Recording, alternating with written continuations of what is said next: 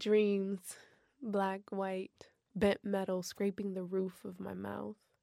Burned rubber and oil, gas like garlic.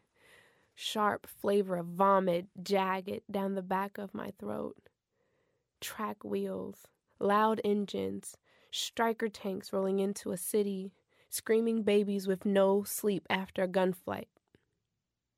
No, I dream in color. Of green grass and tall trees, a backyard with a pool, neighbor's dog pooping on my front lawn, red roses and yellow daisies, blue skies, pink gummy smiles, a rainbow of laughter. Bright eyes in a big brick house with a porch. Wind chimes. I dream in color. Holidays, birthdays, home for the six o'clock news. Dinner at a table. Arguments over useless shit and forget over a pint of Ben and Jerry's. Evening showers and pillow talk before clicking off the light. When I dream, I dream of normalcy. I dream the color of peace.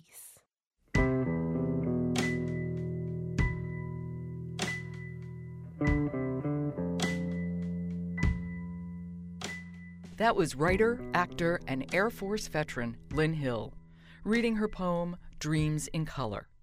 Welcome to Artworks, the program that goes behind the scenes with some of the nation's great artists to explore how art works.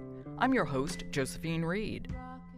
Last month, at the Atlas Theater's annual Intersections Festival here in Washington, D C, I saw Holding It Down, Vijay Iyer's and Mike Ladd's extraordinary performance piece about the dreams of veterans of color who have served in Iraq and Afghanistan.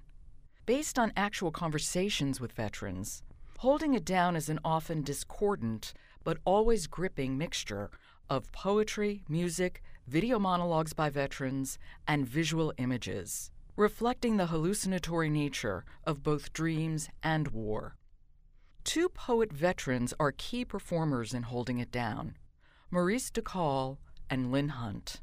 Lynn Hunt's passionate reading and charismatic presence underscored her unexpected story, her experience operating Predator drones, firing missiles into Iraq remotely from a central station in Las Vegas, and the subsequent conflicts this duty caused within her. How she moved through those conflicts to the life she's made now as a new mother, a wife, an author, and an actor, and the role of writing and performing to that process was the topic of our conversation. We began with Holding It Down. Holding It Down is it's a collaboration of poetry, music, visual representation of like the war, a visual representation of the poetry, and also interviews. Its primary focus is veterans of color, their dreams. And one of the things that I think is beautiful about it is that a lot of people don't think about the dreams that people have when they get back. So it's a series of interviews of what is it like? What type of dreams do you have? And if you even dream at all. And Vijay just craftily put it to music, because like sometimes your dreams don't make sense, and sometimes the visual and the music and the way the cello and the, and the drums are going off of each other, and then the poetry sometimes may not make sense. And one of the things that he said was that he just made it so fluid so that it's not a song. You know, this poem, quote unquote poem, can end at a different place every single time you hear it. We try to just reach out to the veteran community, to the, I don't, I just want to say the American community, to open up the conversation about veterans. Everyone says, oh, the heroes are always the soldier who's in active duty, who's in uniform. But when you take off that uniform and you're walking among everyone, you're like an invisible, you're like, you're like, you're the unsung hero now that's back here trying to put it, their life back together. So I think Holding It Down is to show that people are still trying to hold it down. They're trying to hold it together. And hopefully we can start the dialogue and saying, how can we help these guys? How can we encourage them? How can we empower them? How can we change their dreams from being of bombs and shady gray and sand to being blue skies, smiles, and hearing laughter. And it's the normalcy of their lives that they can come back to. How old were you when you joined the Air Force? I was eighteen. It was five days after graduation. What drew you to the Air Force? Mm.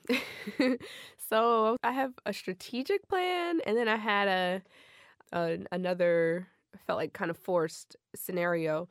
My high school was called the Academy of Finance at Overly High School in Baltimore.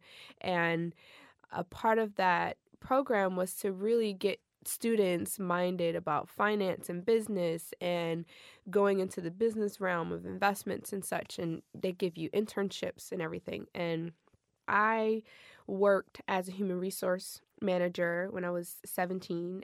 As a human resource manager, I noticed that the people who I was looking at were people who had experience and military experience, and a college degree wasn't enough.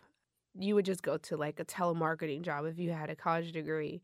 So I wanted a whole package person who I could send off and be like, okay, this person is a candidate that we're looking at for managerial or mid-level, mid-grade type of employment. So I'm like, you know what, what's going to be a good way that I could get out of college, be in my mid-twenties, and be a competitive candidate for employment for like a big corporation? And I felt like the the military would be the organization that could kind of set me up with discipline, with experience and training and all those things to just make me attractive for an employer. And I didn't want to pay for my college. So I was thinking about my parents. I don't come from like a rich background or upper middle class, none of that. My parents are, were working parents, and they try to provide the best for us. And I didn't want my parents to be burdened with my college education when I graduated. So I figured, hey, the military would also add that added bonus of paying for my college. And it would be something that I would do myself.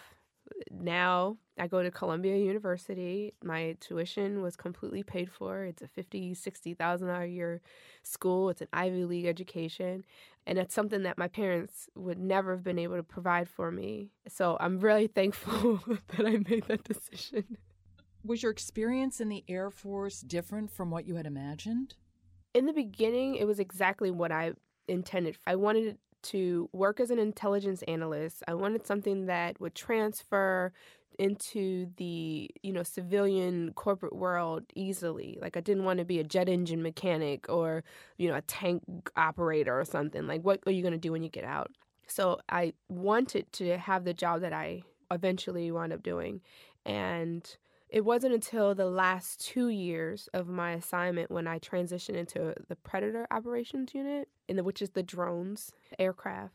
Once I got into working with them, then my idea of what the military was started to change, because that was a different type of job. Tell us about that job. What what did you do with Predator drones? Well, with Predator, you're part of a team that operates the aircraft in another country while you're in a different country. So the planes were in Iraq or Afghanistan, and we were in Las Vegas. And now I was no longer an analyst. I was an operator. So there weren't these making reports and reading and writing and, and giving briefings to higher-ups to make decisions.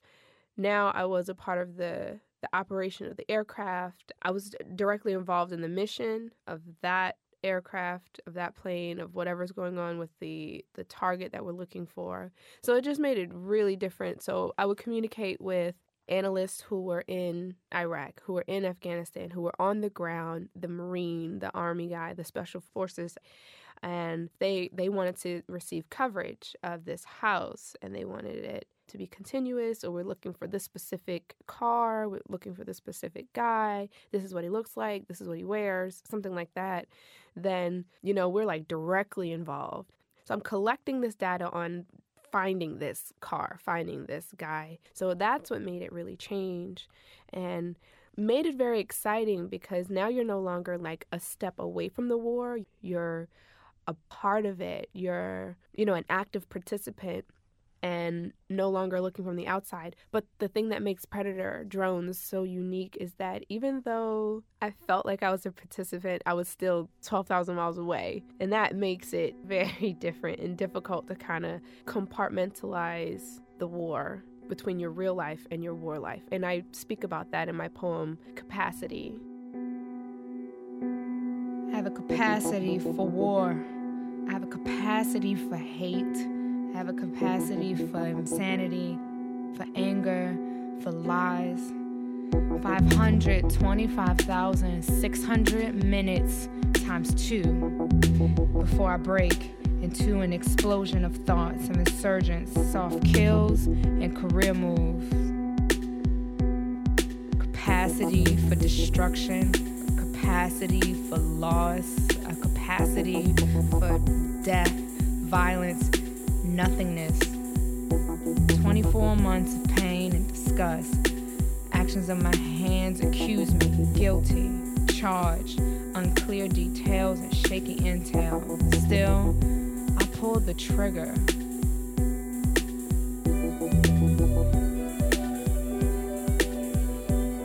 There's a limit to madness, gauge clocks out at two years, but they serve up poison like entrees, at Blueberry Hill. Crazy with a side of numb. It took sixty-three million seventy-two thousand seconds to go from me to somebody else, to change. That's Lynn Hill in Holding It Down, performing her poem, Capacity. I asked Lynn when she realized that poetry could help her come to terms with the residual feelings she had about her work in the Predator Drone Program. I'm actually a literary short story writer, and I wrote about being a predator in a short story. And in that class, I met with the poet Maurice Decaul. And I'm assuming that's at Columbia. Yes. And we were taking another class together, and he says, hey, I'm doing this project about veterans and their experiences and their dreams. We're looking for women of color. Would you be willing to come down for an interview? And he was part of Holding It Down mm-hmm. with Vijay Iyer and with Mike Ladd. Yeah. When I spoke with him, I told him, like, I wrote this short story and I've never really put it to poetry. And throughout my interview, the director, Patricia McGregor, said, you know, there's a lot of trigger words that you're coming out with, like capacity and time and two years. And, you know, this would be a great poem. And I would say that poetry is probably the hardest language that I've ever learned. It's a completely different beast. So in writing capacity, it's very specific. Each one of those words are very important. And it kind of speaks to the double life that you have as being like a soldier and being a real person, a human being, the divide between your humanity and your orders, and how long can a person stay within the war environment before it starts chipping away at your your sanity, your normalcy, your humanity, the things that make you you. Was it a difficult transition for you to, to transition back into civilian life? You mean each day or once I got out of the military? Actually, both, because I think how odd it must be to be in Las Vegas yeah, with the screens in front of you of Iraq. Yes.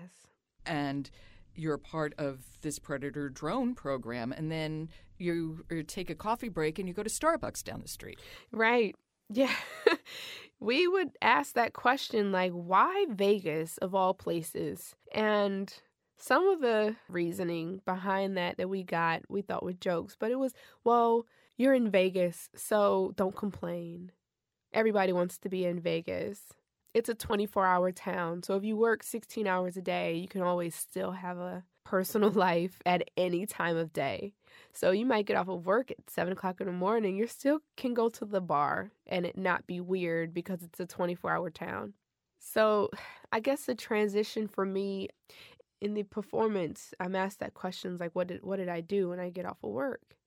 And I think that there is a mental shedding of your day, like a baptizing you have to do for yourself every day, not to renew yourself, but to transition yourself from, I'm taking that off and I'm leaving it here, and then I'm going to go home.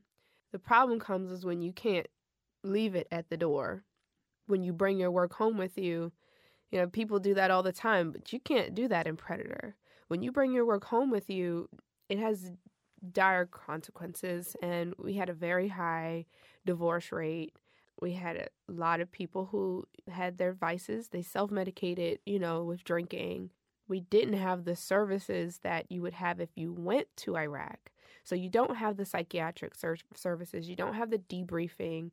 You don't have just the communal support. Everyone's kind of handling their stuff differently. So you may not know if someone's losing it or not. It must be really difficult to maintain a sense of balance when you have two feet in such different worlds. Yes, and I speak to that in my name poem.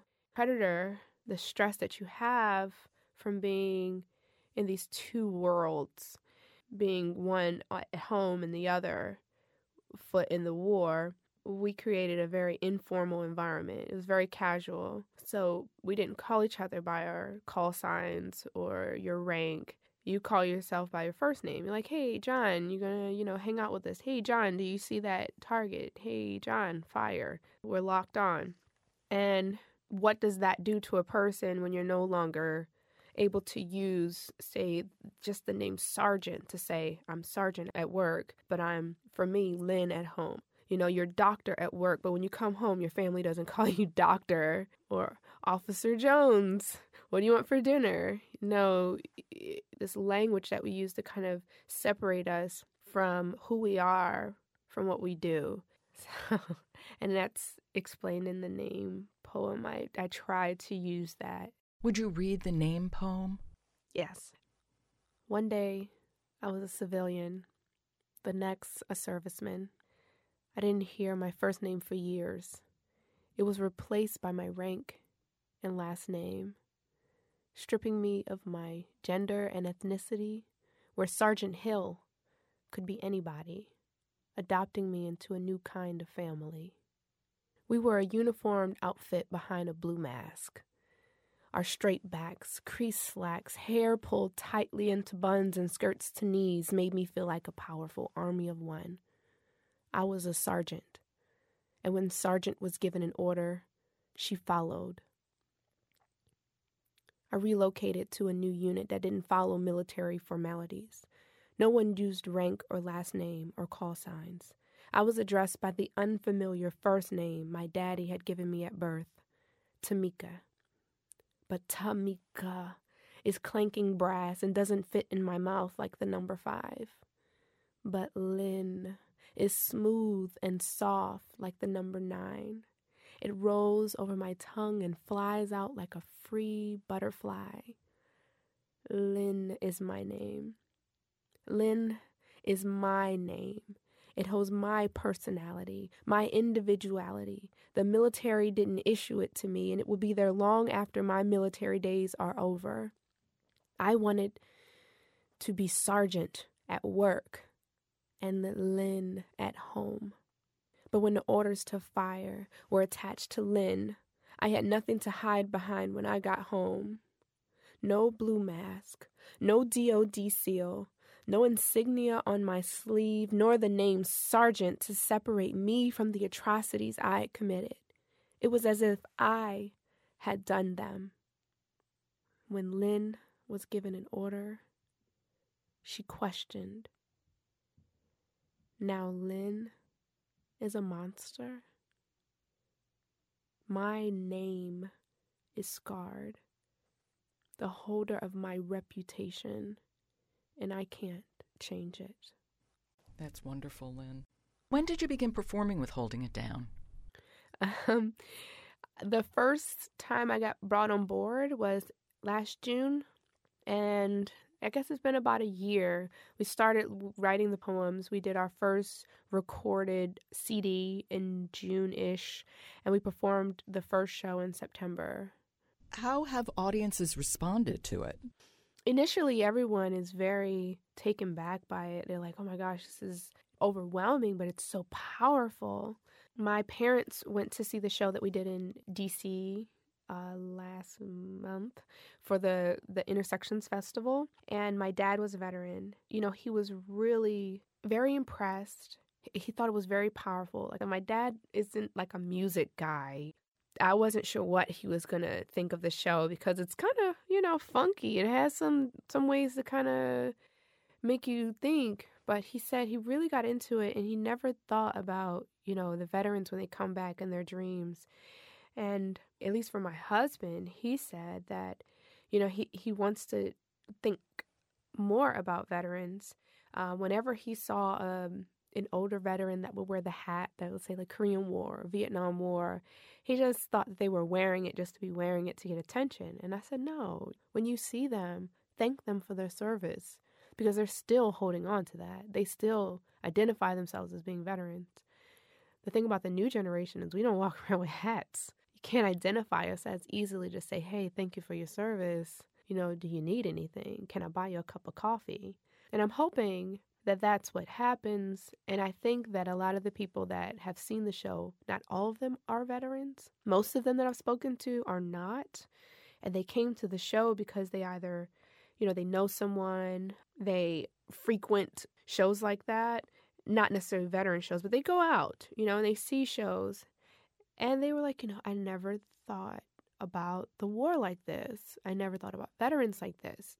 They always thought about the soldier who's still in the military. So that's one of the things that I know that has come away. Not to mention of how, at least for the veteran, there's one girl in particular who, she's a Caucasian girl. And initially they in- interviewed her, um, but she wasn't in the final cut of the interviews. And she was very shy, never wanted to talk about her military experience. But since doing this interview, now she's an active supporter and participant in the SWAN program, which is the Service Women's Advocacy Network, something like that. I don't know the exact acronym, but it's for service women. And she's an artist. Um, she paints and she works with veterans to help them with P T S D. By using paint. Like, she's just really reached out to the veteran community just because she, no one has ever asked the question. Even for myself, Patricia, she's the director.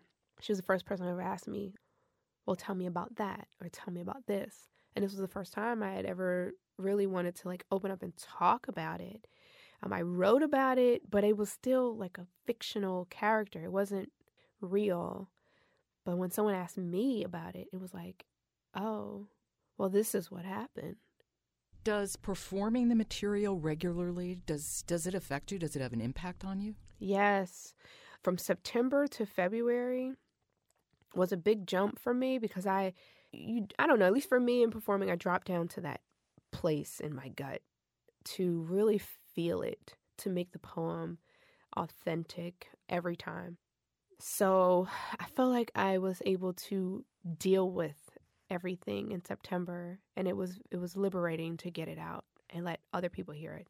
February, when we did it again, I was a little removed from it. So when I came back to these poems, it was almost like taking that shoebox out of the attic and opening up and seeing those memories that you had stored up and had healed or had separated yourself from them. And then having to drop down back in that place, it was really like, wow. These things do affect us. And now I've walked away from it saying, how am I going to help veterans now? Because I really need to. So you're saying that you've seen firsthand how art can be used to heal the psychological wounds of war. Yes, that is exactly what I think. I believe in a creator. And and if we're created in his image, then maybe we should be creators as well. And whenever there's something that's painful or disturbing or something lovely and beautiful, that to to use our power to create something and use the pain to drive that energy or use the love and the joy to drive it. Like, I have great joy in my acting. I think it can heal a lot. I think it closes some wounds because you're able to express and get it out of you. But I also think that the same way we chit-chat and can't stop talking about the guy that we love, like, oh my God, I met this guy, da, da, da, da. You want the whole world to know. That that same energy can be used to be like, you know, I want to let I want to let it out of me because I can't contain it. I can't contain the pain, the dreams, the confusion. I need to let that out. And if we don't let it out some way, we're going to let it out destructively in a way that's going to harm ourselves or others. And I think with the arts, you're able to really express yourself non-judgmentally. I think there are very few platforms where we can still do that without judgment. So we should create. That was Air Force veteran, writer, and actor Lynn Hill. You've been listening to Artworks, produced at the National Endowment for the Arts. Adam Campi is the musical supervisor. Dreams in Color, Name, and Capacity were written by Lynn Hill. Music for Capacity and There's a Man Slouching in the Stairway, written and performed by Vijay Iyer. Vocal for There's a Man Slouching in the Stairway, performed by Pamela Z. Both are from the E P Holding It Down, used courtesy of Vijay Iyer and Mike Ladd. The Artworks podcast is posted every Thursday at arts dot gov. You can subscribe to Artworks at iTunes U. Just click on the iTunes link on our podcast page. Next week, the great jazz drummer Antonio Sanchez. To find out how Artworks in communities across the country, keep checking the Artworks blog or follow us at N E A Arts on Twitter. For the National Endowment for the Arts, I'm Josephine Reed. Thanks for listening.